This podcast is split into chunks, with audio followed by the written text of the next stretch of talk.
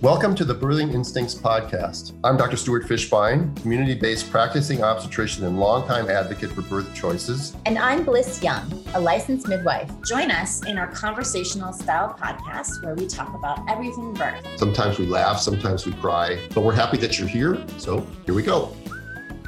This, this is a Soulfire production. Good morning.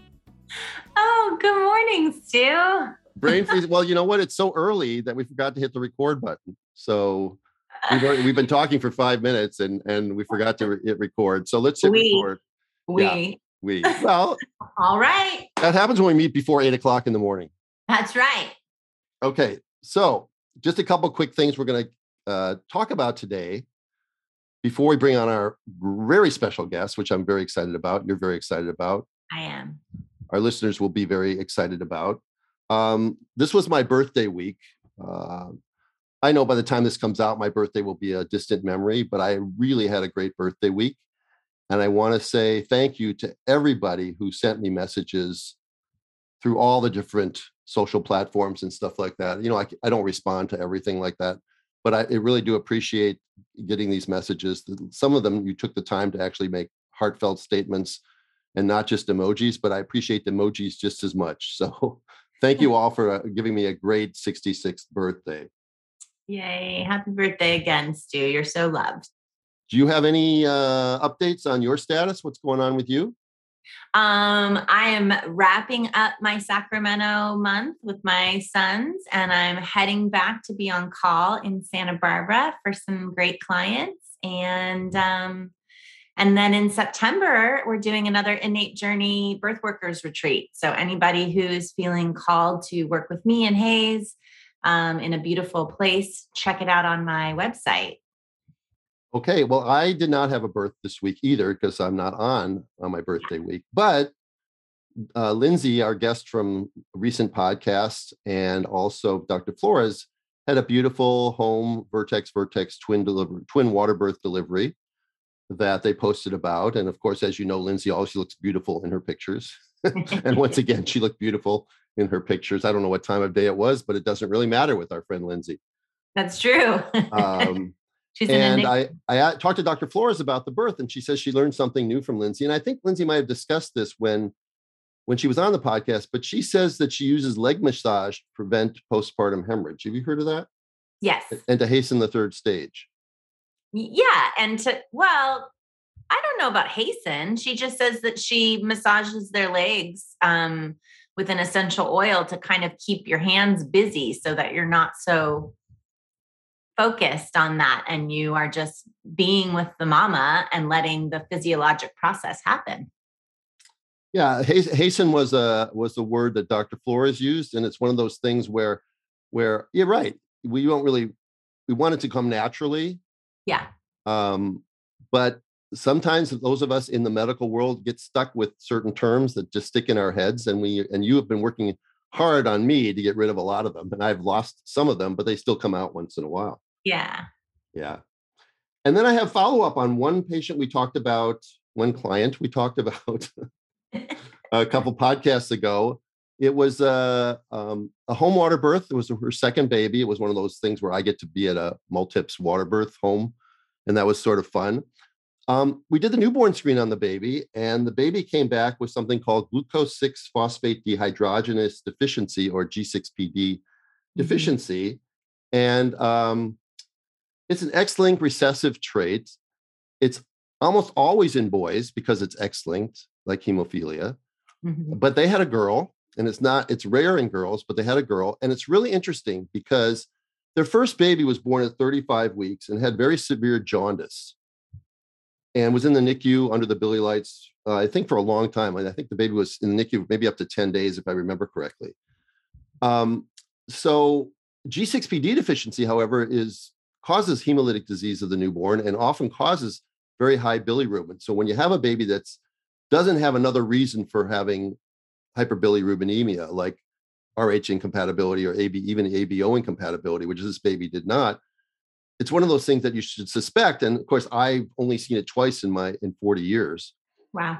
And um, so that explains why this baby ended up getting jaundice. On day two, the baby's bilirubin was 16. And we had somebody locally, Amy, who um, has portable bili lights. Our portable bili lights were being used by other people or were unavailable. So we had uh, Amy come and check her bilirubins and give her her bili lights and keep her at home. And it was great because the baby got to stay at home with mom and dad and didn't have to go to the hospital. And it's great. And so I asked them if they did a newborn screen on their first kid, and they said, We don't know. Because it was born at 35 weeks, it was in the NICU. They don't even know if it was done. I'm sure it was. I'm sure it was, yeah. but it's interesting that the parents don't have any recollection of that. So it's a yeah. typical thing that might go on at the hospital where they do stuff and don't tell the hospital what they're doing.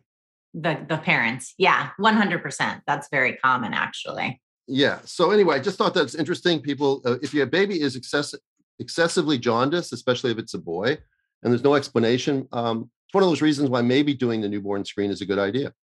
Yeah, I've only had one uh, positive result as well. I mean, I, I don't have a 40 year career like you do in testing babies, but um, yeah, it's not, they're rare, but when they come up, um, there, it, it is important information. So thanks for sharing that.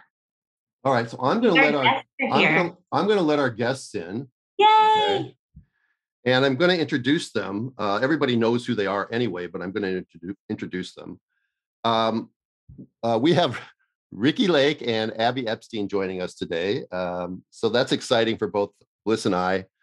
For a long, we've had we've known them for a really long time, and I just want to read a little bit. They sent me these bios, and if I was reading their whole bios, it would take up the entire podcast. So I'm not. I know. Gonna, I saw how long they I'm were. not. I'm not going to do that. So I I took out my yellow highlighter, like Bliss knows I like to do, and I'm going to just read some highlights of their bios.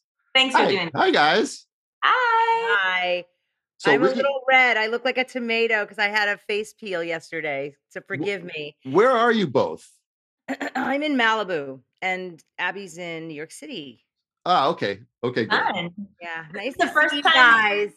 This is the first time I think that we've done two guests in different locations. It's really fun for us. Wow. Yeah, don't confuse me. and it's early for us California people. So where, where, are you? Wait, I know I know Bliss is in Santa Barbara, right? Santa Barbara area. I'm in Sacramento right now, and Stu's in Los Angeles. Okay, got it. Yeah. Yep. Yep. I'm just a stone's throw from you, Ricki. Um, over the I'm just over the hill. Okay. All right. So let me just give a little introduction because not that you need one, but I think it's important. So Ricki Lake, from acting and producing to dancing your way into the hearts of television audiences, Ricki Lake is a pop icon. At age 24, Ricki became the, one of the youngest daily talk show hosts in history with the debut of The Ricki Lake Show.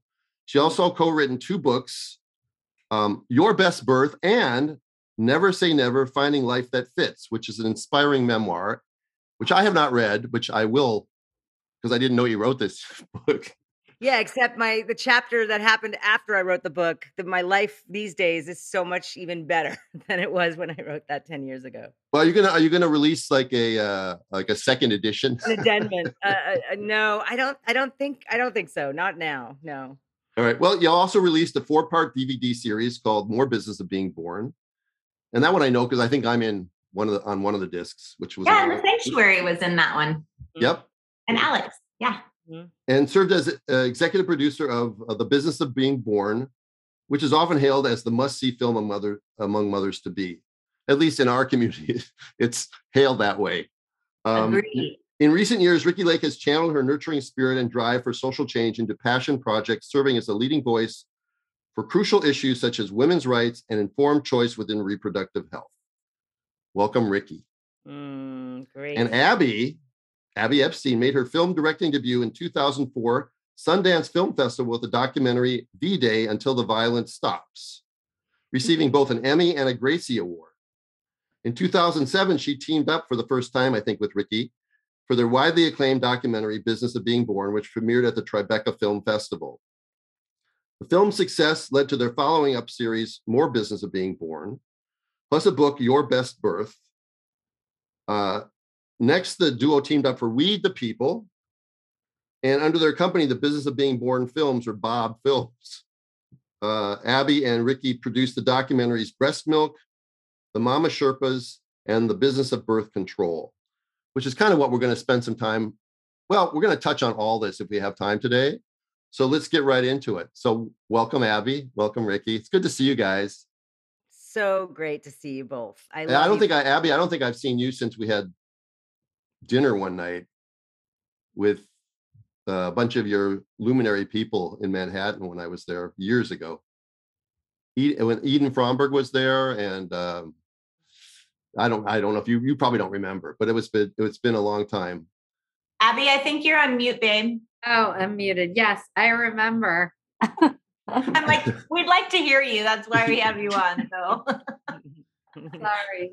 So, so guys, tell tell us a little bit about you know because our listeners, uh, everybody knows who you are, but tell us a little bit about again the backstory of how this all started and why the business of being born was born. I can't believe it was 2007. Well, it was probably 2000. How old is Mateo now? It's yeah, it was 2008 actually. So Tribeca Film Festival was 2007, but 2008 February was the big like Netflix premiere. Um, and Mateo just turned 16 and he was about what was he like eight months old at the Tribeca premiere. Right. Wow. Yeah, and you and you've been filming for like a year or two before that too, right? Oh, yeah. Three and a half years. Yeah. yeah. So my yeah. son Owen, who's born in the movie, he just turned 21. Wow. Holy moly. So wow. you were yeah, so you were filming for since 2001. You were No, filming. no, Owen's Owen's footage was old like Oh. He was already he was like three, three and a half when we started filming. Yeah. It was like 2004, right, Ricki? Like mm-hmm. 2004 was when we like started. But we spent a year you know, pitching this around to all these different networks and almost making it with Discovery Health. Mm-hmm. um, you know, before everybody realized what we were doing. and then they were like, oh no, no, no, I don't think we'll be airing this. really? So you got you got canceled before canceling was a thing. We got oh, pushed back big Oh, not only did we get canceled, this was my favorite line. When I went down to Discovery Health in like they had some headquarters in DC and I showed them like the trailer we were working on. And literally they looked at me, I am not lying. And they said, You know, we can't indict the medical industrial complex in any way. And I was like, Oh, well, that's like kind of our film. So it was just like the most awkward, transparent. They just said it in the room. And I was like, okay. And so then they, you know, they came up with like budget issues and they had to release the project. But originally, we were supposed to do the movie with Discovery Health and an eight part series called Manhattan Midwives. And we were going to follow all these midwives around in Manhattan. It was like a big package, but Discovery Health thought, thought we were going to do like sort of a TLC, those old shows, like really beautiful, like water births with like huge disclaimers across the screen, you know, like that's that, that's what they thought we were maybe going to do. you didn't like, uh, being being your curious self, you didn't investigate to them why first of all when you said that I I looked like that astonished emoji with my eyes pop, popping wide open. Um, when you said that, I don't know why I am surprised, but I guess I, I am surprised. But we don't we don't mess with the medical industrial complex and and indict they said we we cannot indict the medical industrial complex like we cannot criticize we cannot like and you didn't ask did you ask the, the follow-up question which would be why? We knew she knew. oh i knew. I knew because i was sitting with like their head of programming and marketing and like you know so is it, is it because they get their advertising money and stuff from big big medicine? Is that what you okay? All right. The same theme goes along with the new film, The Business of Birth Control. I could go on Good Morning America and The View and all these shows, but they won't show a clip of the film. They're, ha- they're happy to talk about my hair loss recovery or my new marriage, but they won't show anything about the film. They'll let me say a one liner about it, but they will not get into it because they're backed by Big Pharma. What the fuck? can say that because it's a podcast. Wow. well, I, I want. I mean, I want you to know that in the last forty eight hours, I watched both your documentaries again. Oh my god. oh, it, you know, it. it I, had, I had not seen Business of Being Born for what 10 years, 15 years. I don't know when the last time I saw it. It was a, you maybe you had some gathering or premiere for it someplace here in Los Angeles. I think we all got together for that. Um, it holds up, doesn't it? Oh my God. My God. It's it's it's unfortunately completely still, it completely still, holds up. I again I do this, people can't see what I did, but I I I took notes on that one and I took notes on the business of birth control wow. because I really wanted to be up to date uh when so that we could dive into it a little bit. But we'll get to the business of birth control. But since we started with the business of being born, what was your inspiration for doing that? I mean, why why did you come from your background of entertainment and all that stuff and how did you find abby and then um how did you decide that that was a topic you wanted to do? Well i mean i do you know this story or am i telling you this fresh? You don't know how this happened? I think i might have heard the story but i'm sure that uh, 95 i don't remember. Our, 95% of our listeners have not heard this story. So i i was doing my talk show the Ricki lake show in new york living life. I was pregnant with my second child. I wanted a home birth. I was very much wanting an ex- different experience from my first birth, which was in the hospital. So I, you know, I wanted to have that experience before I wanted to do a project about it. And then 9-11 happened. So 9-11 happened two months after my son was born in my apartment. I watched it unfold from my my apartment building, saw the plane as it hit the building. I mean, the whole thing I saw firsthand. And wow. I think the combination of being like a hormonal lactating new mama and seeing like my I mean, and and and and so much was like giving birth in my apartment was like like sacred to me my sacred space felt so safe in my home so empowered and then thought the world was going to end in that same space and i think the combination of the two just made me want to do something with my name and my persona. I wanted to do a project where i felt that it could make a difference for people. And that, you know, I was so profoundly impacted by my birth experiences that I wanted to not only tell my story, but I wanted to explore birth in in the United States. I, I just couldn't understand how and why my friends and colleagues and people I respected didn't seem to give a shit about how their babies were born.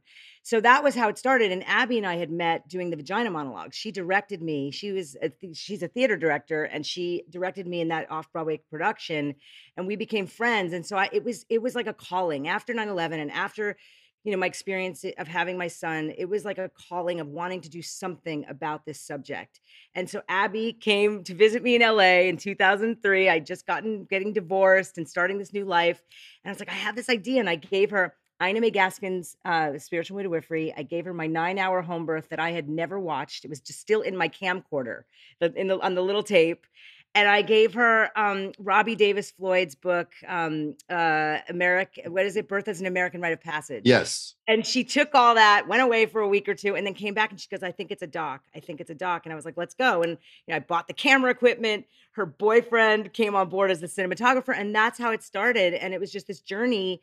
And what was so serendipitous is Abby getting pregnant halfway through the making of the film, and then we turned the cameras on her, and obviously what unfolds uh, you know, what unfolded with her and Mateo balanced the movie. You know, yeah. it really, really did. And um, it's it's my it's my greatest work. Like honestly, it's the thing I'm most proud of of everything I've done in my 35 plus year career. It's the thing I think that's been most impactful, and I, you know, and it, eh, yeah, we continue to be amazed at the impact it's had because that was not even the driving force. It was really about me needing to get this this this message out you know and um it's been it's been an amazing ride. Well the cool thing is is that you you know because i think that, that um dr stu and i are in that similar place in our lives where we're thinking like we want we want a piece of work that's going to really make an impact you know? You get to this point in your life where you're like i'm not going to be here forever and what can i really do? And so to to see that arc of the process of making that decision to actually having it make the impact. I'm getting a little teary eyed mm. actually. Um, the impact that this film has made, you know, what you guys did, it's um it's really massive. You know, there's so many mid we we would spend hours and hours as midwives and birth workers and doulas trying to convey what you guys put in that film. And now we can just say, have you seen the business of being born? Go see it. And then we can talk about that. I'm actually planning something in Santa Barbara, you guys, um, where we're going to screen the movie and do a Q&A afterwards. Ricki, if you came up, it would just make my whole day. Oh. But um, Abby, of course you're welcome, but you're all the way in New York. So, uh, but you know, it's still making that impact. So just I, I, can, I can't imagine how fulfilling that is for you guys to know that the work that you put in was so much more than just an expression of your desire, but it's something that has rippled out and made such a huge impact. And so, anyway, I thank you both for that work because I just, I, it's such an important piece of this the puzzle. And, and I and I would add that that uh, just about everybody that I see that comes in for a consult has seen your film and as it's motivated them. And I, I have a question for uh, Abby that if you don't have to answer if you don't want to, but when with Mateo, when you when you ended up with the C-section, was that because he was breech or was that because he was in trouble? Breech. Okay. So. And it was, it was actually like a super interesting moment because, and this was, we had a lot, we had like so many levels of controversy around the movie. Um, and and there was the controversy of just the entire movie. And then obviously ricki as a public person you know sort of glorifying home birth and you know the ama did not like that at all and and came after us or tried to come after us. But then there was also within the medical community like if we would screen at grand rounds there would be huge debates over like my birth and people would try to say that my midwife was negligent that my obgyn was negligent that nobody caught the uh, growth restriction in the baby that you know this but like there was just a lot of debate and actually there were a lot of midwives who were nervous about the movie and the truth is that you know i just like a lot of women like i switched at you know i think maybe 32 weeks to a home birth and, you know, it, it was just the point that I switched. I think that it would have been caught at the next appointment with the midwife or the next appointment with the OB, you know what I mean? But the baby just went into labor. So that was really there was a growth restriction, but we didn't know. And um and the the it was interesting. In the movie, wait, Ab, in the movie, I say, wait a minute, you look really small. You're like I'm the one that said and that was a a lot of things that people said, even Ricki knew it. Even Ricki said, you know, something looks wrong. Like, why didn't your midwife catch this? Or, you know, why didn't your OBGYN, you know, catch this? And we tried to explain in the movie at the end, like we do have the OBGYN saying, this can be very hard. You know, this is sometimes, you know, missed. And and I and I don't think um anyone was fault, but it was really interesting because Ricki was there. We showed up at the hospital, sort of crazy. It was like your classic crazy arrival, like six centimeters dilated, baby coming super fast. And there was a midwife in the OR, and she said, You're fully dilated. The baby is right there. Because this is your third child, I am going to perform a vaginal breech delivery. And at that moment, I could have just stayed the fuck shut up. Mm. But I knew that ethically, I'm not going to have my kid come into the world on misinformation. I'm not going to put this woman's career, do you know what I mean, in jeopardy in any way. And I said, Excuse me, I'm so sorry. This is actually my first. This isn't my third. And so then the whole room changed and then it was like nope nope nope you know we have to we ha- we have to um do a section and then of course the baby came out at you know 3 pounds and that was all like a surprise so i think but i think that you know there's such a cynicism around um I'll actually tell you this. This was awful. We had an awful, awful screening when Dr. Moritz brought the movie um, into grand rounds at Mount Sinai, what is now Mount Sinai and Ricki's OBGYN was there. And, you know, we were shocked at the vitriol. We just, we both of us were stunned into silence on the podium. Like we kind of just walked out because wow. um, there was so much mudslinging. And I remember during that screening, there's a line in the movie where Ricki and I are kind of talking about my birth. And I say, you know, look, I think he came the way he needed to come. But if he had come as a vaginal breech you know, I think he he would have survived. And the doctors in the room laughed. they laughed. They snarkily laughed at the screen at me mm-hmm. as, you know, a young mother saying, I think my baby, you know, would have lived. and it was just such a like telling moment. Yeah, you know, you, you know what's really poignant about that is that I'm looking at it from my point of view, and obviously, you guys, if you follow me, you know yeah. that I'm a big supporter of, of vaginal breech delivery. And actually, babies over 1,500 grams, there's almost no morbidity whatsoever. Your baby was just over 1,500 grams, and because I, I had to look it up, I looked it up yesterday. And um, when you're complete, when when baby breeches are going that fast, um, that would have been, uh, I, you know, no one can save 100%, but I can tell you from my experience, which is vast, that that would have been a very easy vaginal delivery. Would have been, been better for you and better for the baby. But uh, you know, the training isn't there and the fear is there and the fear overwhelms everything. And they don't know what normal is. You point that out in your in the film that they're in the residency program, there's no observation of normal birthing. That uh, they when when something goes wrong, they blame the woman and not the system. Mm-hmm. And um, you know, they basically have changed over the last hundred years the concept of what normal birthing is. But but breech is a variation of normal and when they go that fast and your your baby was i think something about the feet so it probably was complete breech those those are the easiest ones to deliver and uh, you were that close to delivering and the midwife was that confident that you were going to deliver them and suddenly they found out it was your first rather than your third and that changed their mind i mean that's idiotic and they're the ones that are sitting there laughing at you so let's take a quick break from Ricki and Abby and talk a little bit about one of our favorite sponsors and one of my favorite words, Bamboobies. Bamboobies. Tell us what you like about Bamboobies. Yeah, they're an amazing company. For one, they've been our sponsor for a long time. So who wouldn't love that? And um, they also are really committed to the comfort of mom and baby with their amazing eco conscious line of products. So they use bamboo, which is a renewable resource. Um, and they have these amazing heart shaped reusable breast pads that I fell in love with when we had the Eco Boutique at the Sanctuary. And since then, they've expanded their line to include so many wonderful things um, salves and teas and tank tops that are great for breastfeeding. So you should definitely go check it out and uh, buy some beautiful gifts for the next pregnant family that you're supporting or love.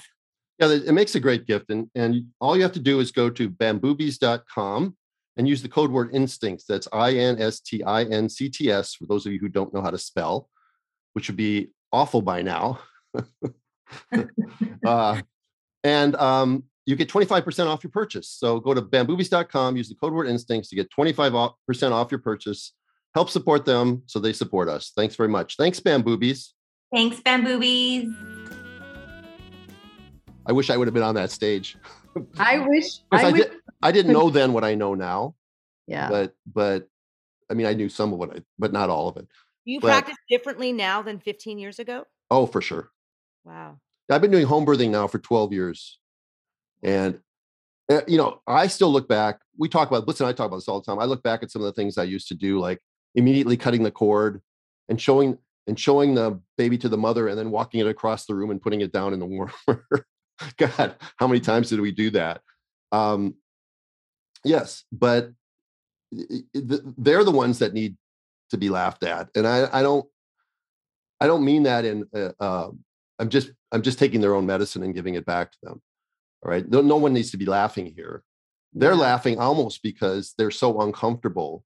It's a form of cognitive dissonance to make make you the villain, so they don't have to feel bad. Well, and the other thing that I was going to say about that is that they don't have, like you were saying, you have this experience of watching all of these vaginal breech deliveries over and over and over again. They don't have that exposure, just like a lot of the nurses and residents have never seen a natural physiologic birth. And so when you don't see those things and you read these books and you hear these scary stories, just like you know a lot of the culture right now what we hear when we talk about birth is what hospital birth looks like and those are the stories that are getting passed down we're not hearing mm. stories of normal physiologic birth because home birth is still less than 2% around the country so you know it's it doesn't excuse their behavior at all but it goes a little bit into the psychology of of why there's such um cognitive dissonance because there's just not that exposure and i really do believe that if we had a system that really worked which yeah.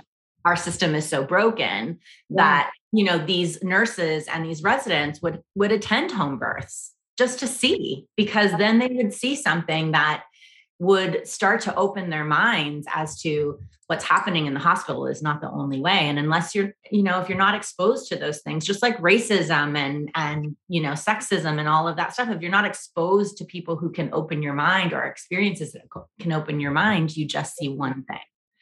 And that's perspective and i think that's one of the most important things about the film the most powerful thing i think is the images that women get to see that they never imagined was possible you know? I would say also that that they think that the film is biased because they they have a jaded eye but looking at it from a uh, position of being an expert in hospital birthing and home birthing over these years you, you guys gave a very fair representation of what hospital birthing was like and what home birthing was like and that also makes them uncomfortable i know that in the uh, documentary that elliot berlin put together called uh, heads up the disappearing out of Breech delivery um, there's a there's a side by side at the end where the there's a home breech birth and a C-section breech, a C-section birth going out at the same time. And we we we um, took it to Kaiser and we showed it to Kaiser, and the residents loved it, and the attendings criticized it as being you know uh, unfair and um, and uh, I can't think of the word, but you know, sort of biased or whatever. Um, but it was the nicest C-section you could possibly have, and they still thought it was unfair to put them side by side. You guys, I mean, you did a really I, good job with that. I mean, I, they, and I, yeah, and I, I was going to say also, I think the other thing in the movie, and we also just watched it again um because um, we did a double feature premiere of both of the movies together. So we saw it also like on the big screen, and we're kind of like, "Whoa, this movie was like really out there." It's still, you know, like, but um, I think what changed a lot in the culture was the idea of intervention people did not understand intervention and the cascade.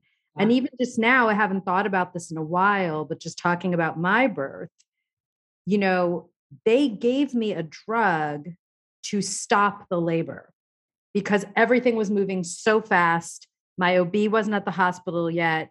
They didn't know what was happening, you know, and that's when like the midwife was there and they were just trying to get like sort of, but they did give me that drug that stopped the contractions like cold, right?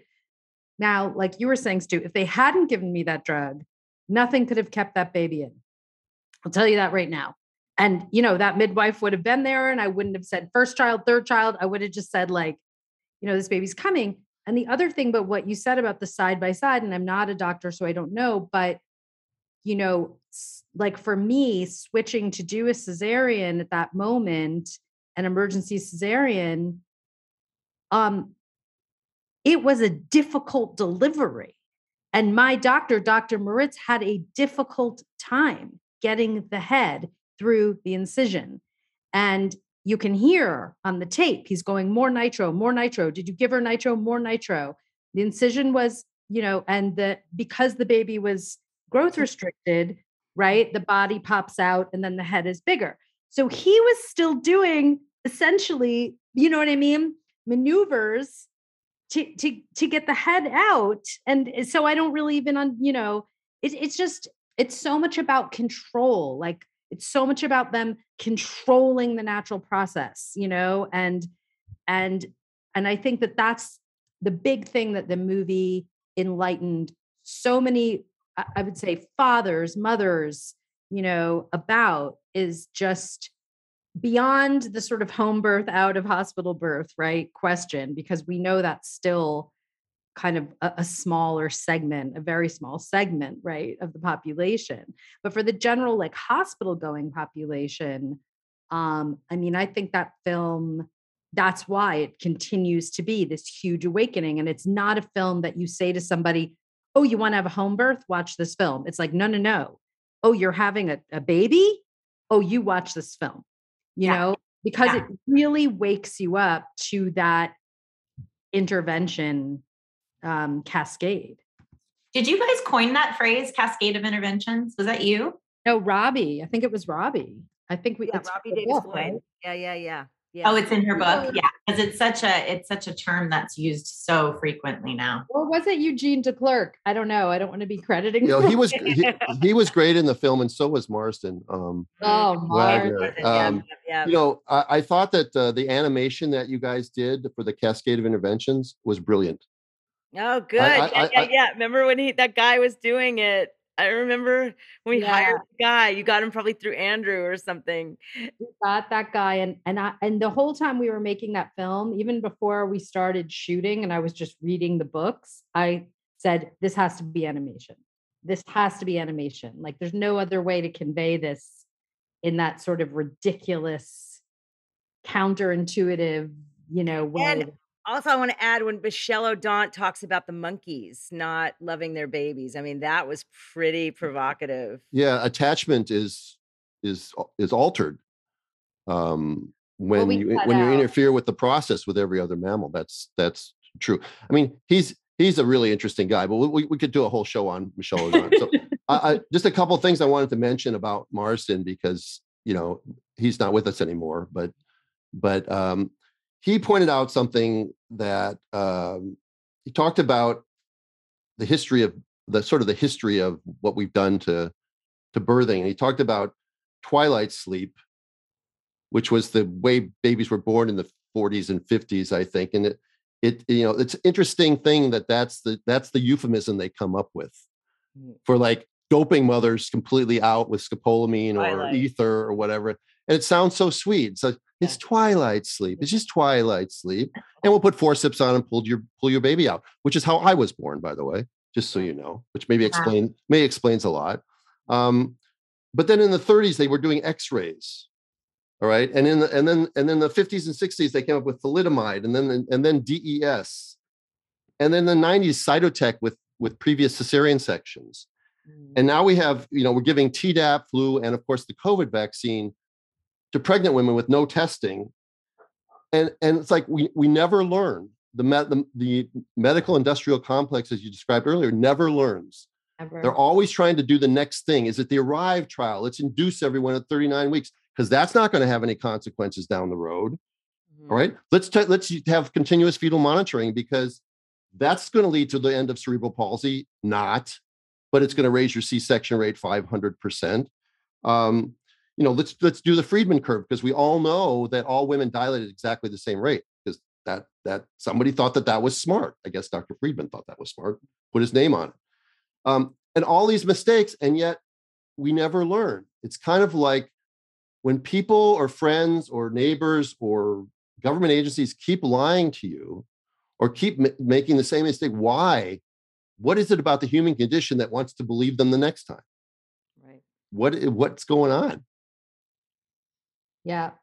I think that, and again, this goes into the new film with Business of Birth Control, right? Because it's very hard for people to believe, well, how could like the pill or how could these hormones have all these side effects? And, you know, I trust my doctor and, well, I was on it for five years and I didn't feel anything. Or, you know, people, they, they want to trust in the system um, because it's so frightening to think like in the case of birth control what if it's not solved right? Like what if you know we can really prove all these downstream effects um then what happens right? And so but i i do think that with the opiate crisis i think they got so villainous and so greedy and so evil and they killed so many people that i do believe some eyes are like woken up and it's interesting, you know, Stu, because when people watch the business of birth control, I've had some comments of like, wow, I never understood the anti vaxxers until I saw your film. You know, it's like they were sort of drawing a, a line, and obviously our film has nothing to do with with vaccines, but it was still, it was like understanding that um, there is a growing erosion of trust Yep. with the medical system, with the insurance system. I think that the patriarchy and racism and misogyny that is steeped in medical training, and I mean female identifying doctors as well, has is exposed and is becoming more exposed. And I think if you even look at, let's say, something like Black maternal health, right? Which we didn't hit the hammer on in the business of being born, but we show, you know, we show a midwifery clinic in a low income area that mostly serve Black women going out of business, not being able to get their insurers. But, you know, we, we showed it without hitting the hammer. But now look where that issue is, right? That issue is front and center. You have these guys out there, Charles Johnson for Kira for Moms. You know, they just sued Cedar Sinai in LA for her mm-hmm. death.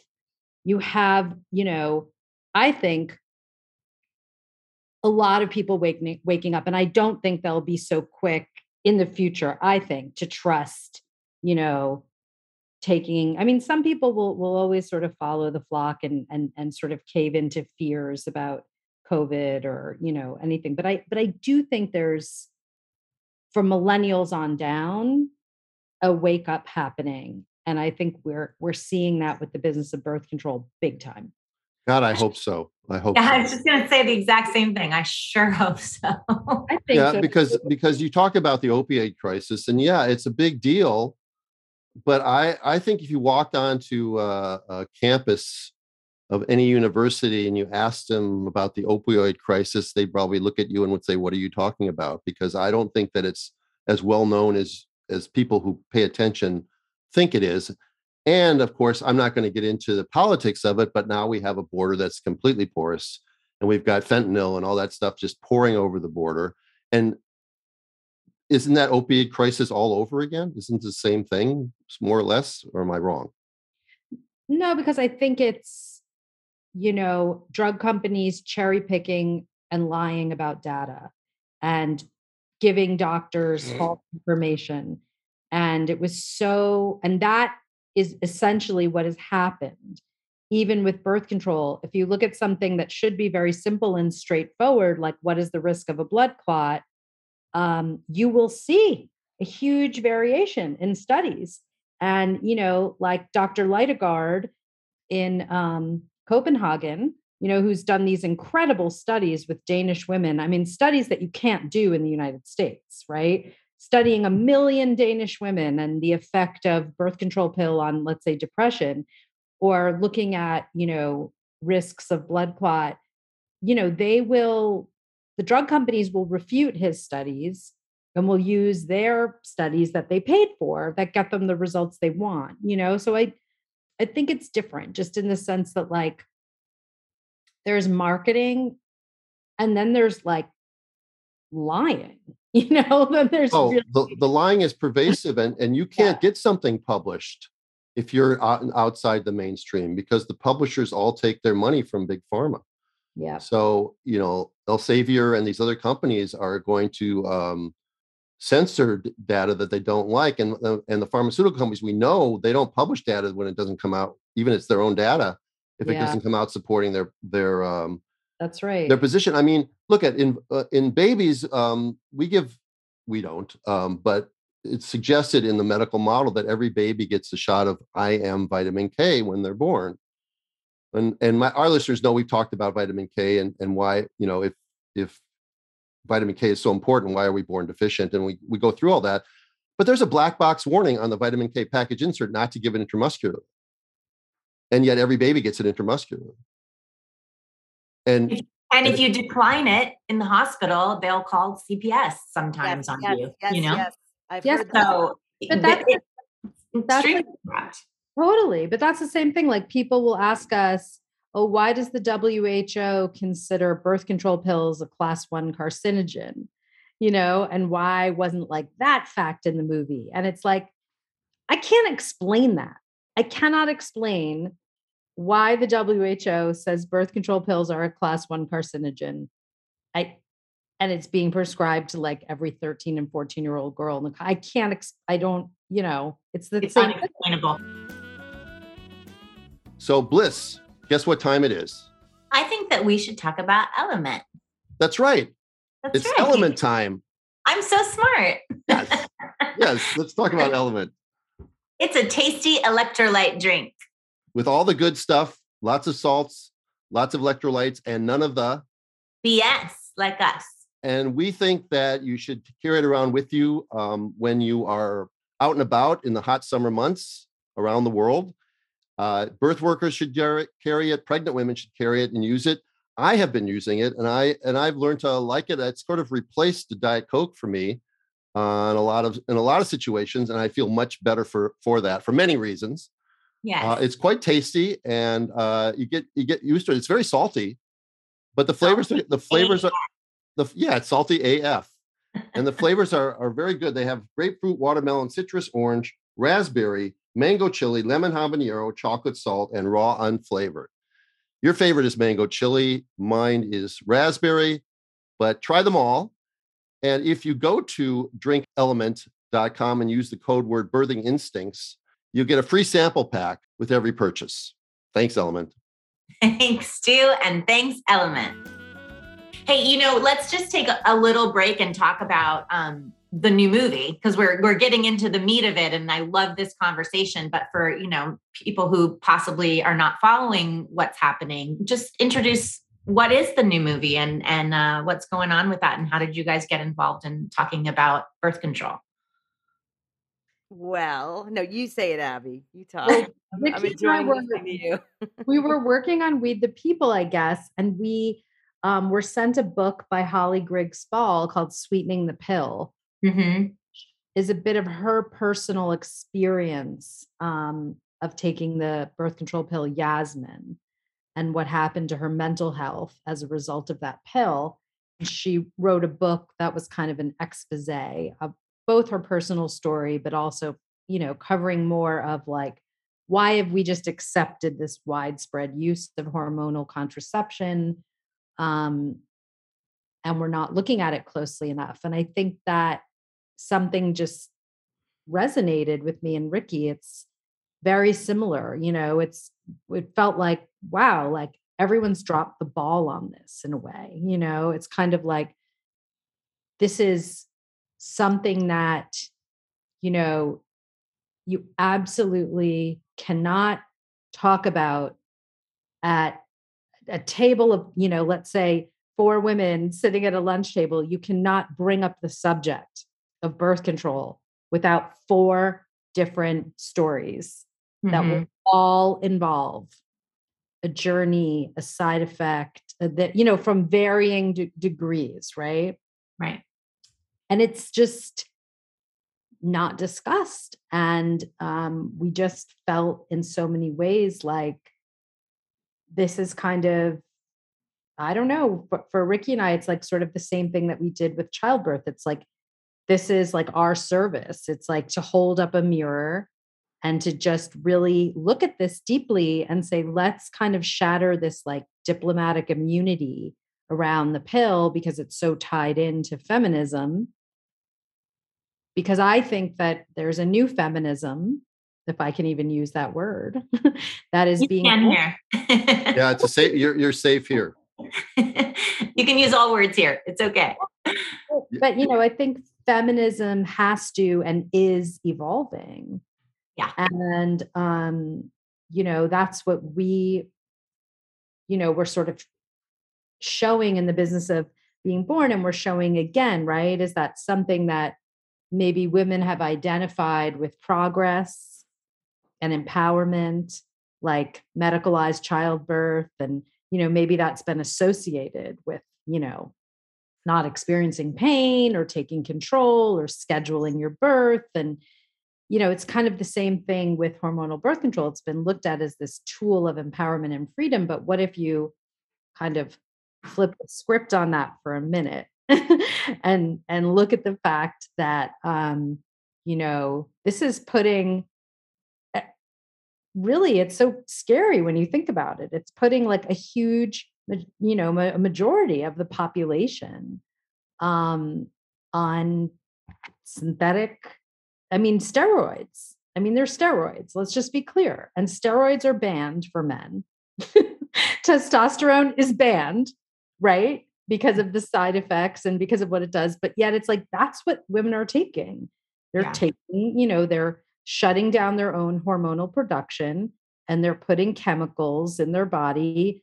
All of this just to suppress ovulation, which is a whole nother subject, right? It's like everybody's so pro period, pro period. But what about menstrual suppression? How can you be pro period when you're suppressing your menstrual cycle for 20 years and not even understanding the benefits? So, you know, it's, it's, we just felt this was like something um, we were hearing about more and more. And we don't think that the current methods of birth control that have been around since the 60s are aligned with younger generations. We don't, we have seen that this is not what younger people want to be taking. They don't want to be taking endocrine disruptors. They don't want things implanted in their arm. They don't want to lose their menstrual cycle for half their reproductive life. And there has to be, you know, evolution, there has to be innovation, but it's never going to happen if people don't start talking about the fact that like the, these methods we have really suck for women. They suck. And Yeah. the side effects are terrible. Yeah, it's interesting because as a midwife, you know, at the end of every t- period of time that I have with these families, right, at their six week visit, I always have this conversation about like, what would you like to do about family planning? And, you know, sometimes I slip up and I say, what would you like to do about birth control? And it's funny because birth control has become like, you know, Kleenex for tissue. It's like birth control automatically in people's minds is hormones. And I'm like, oh, no, no, no, I'm not talking about hormonal birth control. I'm talking about, you know, you could track your cycles, you could have a barrier method, you could, you know, abstain. Like I go through all of the ways that you can avoid getting pregnant or plan to get pregnant, right? And um it's such an interesting conversation and it always goes back to for me an opportunity to educate people on being able to do um, fertility awareness method and why the hell are we not taught this Right. before we get our periods Mhm. like why are why are we not taught this as young girls that what our cycle is doing so that we can really understand it it just blows me away so i'm i really you know i i'm a i'm a young girl from the 70s my mom was a total feminist like i went with her to march for now and it, it was interesting watching the film because I don't even think I really connected the dots between birth control and feminism in my in my mind. So I loved, you know, just like the business of being born, being able to see this historical perspective and and because I'm I'm an, obviously as a midwife, I'm a naturalist, and you know, for me, everything is about like how do we respect what's happening in the body and what happens when you introduce things. So Mhm. my kind of avoidance of hormonal birth control comes from a completely different perspective. Um, so I appreciated you guys weaving that in, and um, it's just it's so pervasive in in the obstetrical model. Like I think it's just an automatic, and it's it is a problem in so many ways in terms of us just understanding our bodies and being empowered to know what's happening in our own system. Yep.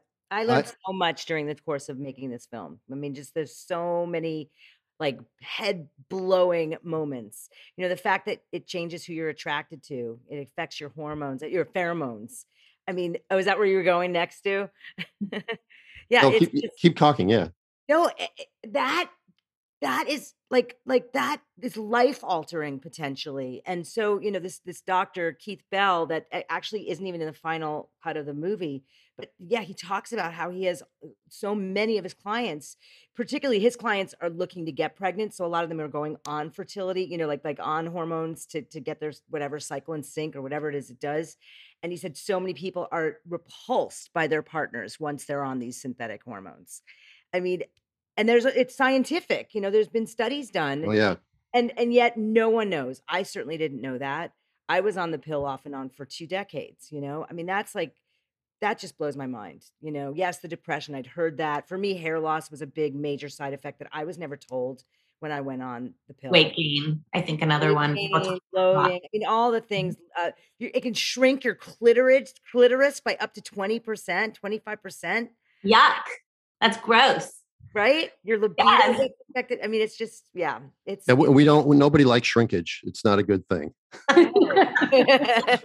Um, I, I, I just, I, I have to chime in here because uh, you guys will just keep talking and I'll never get a word in. And like, I, I'm used to this is my life, so I'm used to this. But um, what Abby, what you said about young people being smarter and less wanting to take hormones or medications into their body is a- I've seen that it's absolutely true. I think that the generation before me was probably called where they were lovingly called the greatest generation and I would call my generation probably the stupidest generation. And I'm really hoping that the next generation is a lot smarter because my generation is really messing stuff up.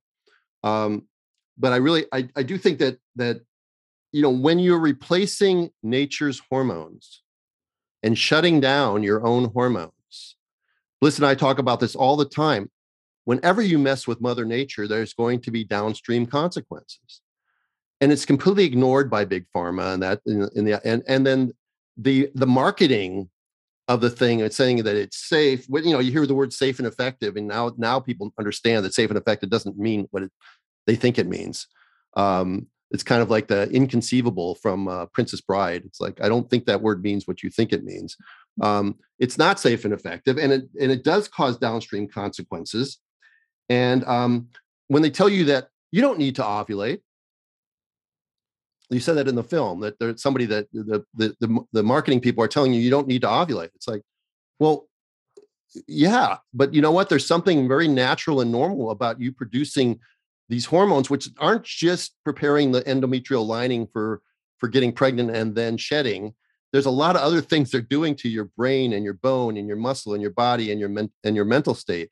And when you shut that down you already you guys are all listed all the you know the major side effects you talked about already but you know in sarah hill's book you mentioned that there's a decreased stress response low libido and brain fog um you know and then the thing that you said ricki about altering your partner's choice through through this through your scent Yeah. um i mean these are not nothing but to Oh. the to the big pharma they are nothing you know it's it you know we talk about in labor and delivery we talk about the only thing that matters to big medicine is the baby in the bassinet. And to big pharma the only thing that matters is finding a way to to continue their profit so you know every couple of years they'll just change one molecule on the progesterone molecule so they can repatent their thing and and and do it. Does it is it a better progesterone? Well they'll tell you it is. But we saw all saw what happened with yaz. Uh, with the blood clots and the, and and and all that. And uh, the Yaz came about because they had to ch- make a change in the in the progesterone so that they could repatent it. Right. so it really isn't it's you know it it's it's crazy. And then you know they they they, they tested it on i think you said something like 132 women in puerto rico if i remember correctly from the film that that's that's that was a safety testing. And there were five deaths in that group which is quite high if you think about it Four- i mean four of them uh, one of them maybe was explained by something else but there were still four deaths and 132 yeah, people there were there were more deaths throughout the trials in Puerto Rico because they, you know, they had more women take it and they had more deaths. And yeah, I think that look, I mean, at the end of the day, I think, you know, sometimes Ricki and I, like with this movie, we've been accused of like, oh, you're fear mongering, you're fear mongering, right? But we are saying that the problem, and I will absolutely say this is specific and unique to the United States of America because this movie is having a completely different experience abroad. A completely different experience. We are playing at the Human Rights Film Festival in Berlin in October. They understand in other countries, they have depoliticized these, you know, reproductive health issues. It's not political for them. It's not religious. It's not about choice versus not choice. In America, for whatever reason, we cannot have a conversation to say, yes, you know what? If you want to go on the pill, go on the pill. If you want to go on the NuvaRing, go on the NuvaRing. If you want, you know, these are the birth control, these are the hormonal contraceptive methods that we have right now. And if you're using these methods, use these methods, but let's talk about mitigating side effects. Let's talk about identifying side effects. Let's just talk about the fact that, like, if you go on one of these medications and within the first six months you find that you don't feel well on any level, you don't feel well in your body, you feel depressed, you whatever, don't get gaslit. Do not get gaslit. Understand that you have the right to then try a different method, try a different, you know, that's what's kind of crazy to me is the shutting down of the conversation because Ricki and I are not anti pill. We're not anti IUD. We're not anti birth control. First of all, we you can't be. When 35 to 50% of people on hormonal contraception are using it for non-contraceptive reasons, they are using it to manage their PCOS, to manage their endometriosis, to manage their, you know, because there's no research done and there's no root cause solutions for these issues, right? The last thing we want to do is make women feel like bad or guilty, you know, that they're taking these products because the downside for them of being off these products is worse. You know, they're suffering if they're if they're not using them. So it's like we don't want to make them feel bad, but we want them to understand, okay, there's nutrient depletion. So you could supplement, right? um, you might experience vaginal dryness. It's not just you. It's not that you don't want to have sex with your partner. You know, it's the your vaginal dryness is being caused by these medications. It's just informed it's connecting the dots. It's connecting yes. the dots for people, and um, you know. yeah, and talking about alternatives. That's yeah. the, the mainstream medical system is that is not the only solution to these things. There are ways to regulate your cycle and deal with PCOS and all of these other things through Chinese medicine, through vaginal steaming, through, I mean, there's other methods that are not that are working with your system and are not causing all of these issues so it, it is about conversation and it is about options and i so appreciate the courage and the dedication that you have in making these films to help educate the mainstream. And um, i know that you've gotten a lot of pushback and i know it hasn't been easy to to walk this path but i can hear the passion and the and the research and all of that that you have put into helping change this dialogue. And so i just really want to again thank you for the work that you do in making these films and putting them out there and me being the sort of the um the, the man rot, in the room rot, the rotten apple in the barrel no, you're not rotten. No, I know. Um, there's common theme that we see in in in the, your two movies, um, and that is sort of the uh, corruption of big medicine and big pharma, and of the organizations that are supposed to police them, whether it be the AMA or the FDA or ACOG or whatever else. And you know, it's really interesting. Uh, in the movie, you said that it was the women's lib movement when she showed that scene um, going on with that that Senate hearing that I didn't realize that that that was the movement that led to package inserts, which yeah. I thought was great. The problem, of course, with package inserts is that nobody reads them, and the yeah. print is so small. I, I remember there's one point where you have this family that lost somebody, and they're opening this big thing up, and it's like they can't find what you, and you just tell them to keep keep going, keep looking, because you want to show how long it takes for them to find it. And and then what the FDA finally uh, admits there's something wrong, what do they do? They say what all bureaucrats do. Well, let's hold a hearing. all right. If I hear if I hear let's we'll, we need a hearing or we need to investigate one more thing. Investigation is like the sink, the black hole of uh, of bureaucracies. They, they never amount to anything and they never come to anything. So as Bliss said, people need to make these individual choices, and you guys have helped them wake it, wake up to know that and you've done more good than than you know we on an individual basis can only do what we can do but this has been far reaching um it's changed it was changed it changed my life um the business of being born i will just tell you that It it did. I mean, I saw that, and I was already question. I was questioning. You know, I was like a you know a preteen, and I was questioning. But then when I saw that, it was like it was like I you know I read uh, Holden. I was Holden Caulfield in uh, Catcher in the Rye, and I actually figured it out. So that's that's what you guys did for me. Um, in the few minutes we have left, can you just tell us a little bit about some of the other things like weed the people? What's you know medicinal marijuana controversy? What's that, what is it about? Oh, you've never seen it? So I've not seen that one. Came out what in 2016, and um, you've never seen it, Bliss, either. I haven't. Oh my gosh! So that that movie kind of came out of an experienced Christian. My my former husband who passed away, he was really passionate about the plant, and for his own medical issues, and for his grandfather who was dying of bone cancer. And so it was this weird combination of the timing of him researching. I mean, this is before anyone was talking about CBD. This was back in 2012, 2013 and he got a bug up his ass. And At the same time, we had this sick child that I fell in love with that I moved into my house for six weeks. This little girl who didn't end up in the final film, but we go on this journey, and Abby takes us on this ride with following five or six children with pediatric cancer while you know they're on Western medicine. They're also on cannabis oil, and to see the progress and and and some call it a miracle, but there's amazing, amazing results that happen, and the history of you know the plant and the smear campaign and and all you know it's it's just like we do with the business of birth control and the business of being born. It tells you know the story and um it's it's it's a different film. It's on netflix and it's i'm super proud of it and it's kind of the legacy of christian. So um yeah that was that was a that was another six year journey we went on with that one. And what and what about um, the Mama Sherpas? The- What's that one about? that one? Who made that film abby? Who who was the filmmaker? Was that It was not. It wasn't one of you guys. You guys were produced. You guys were producers on it, and it, Yeah, we're producers on that. All these films, yeah. was Mama Sherpas and breast milk, they're all available on our website on the business of.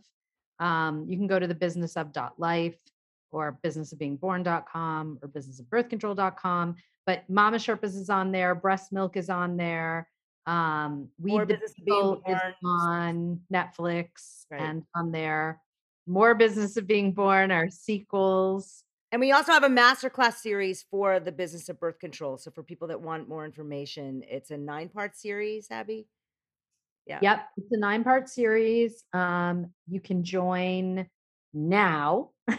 you can sign up on our website to join our masterclass series.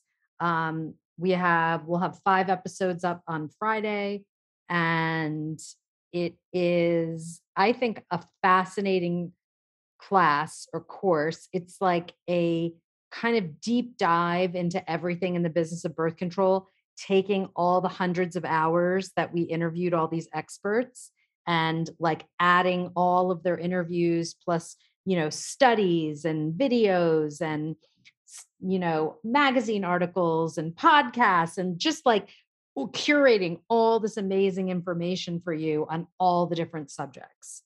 Love it. if you're looking yeah to dive deeper into like we have an episode on teenagers and the pill. We have an episode on transitioning off. We have an episode on mental health. We have an episode you know so each each series really you know i think if you when all nine episodes if you go through all nine episodes you'll basically have like a bachelor's degree in hormonal health it's amazing. Can, I- can I ask all three of you a simple question? Um, if you had a friend or a daughter or uh, yourself and you were of reproductive age, knowing what you know now, would you ever go on the birth control pill? no. never Right. See, my daughter's on it, and I've been trying to get her off it, and and uh, you know, and I I texted her again yesterday after I watched the film. Show her the movie. Show her the Show her the movie. movie yeah, I- you know, she's my, you know, it's not easy to tell your daughter what to do at, at that age. I mean, Have her call me.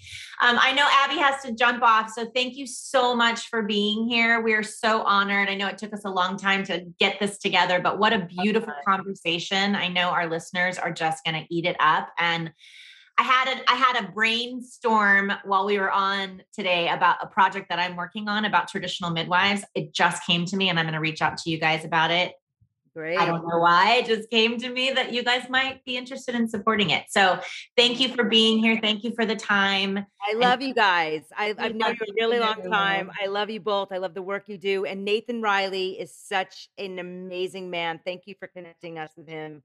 Oh, you're welcome. Yes, he is. Absolutely. Okay, you guys, have a great day. Have a great day, guys. Thank Bye, guys. See ya. Bye. All right, Blister. It's just you and me. Wow, that was fun.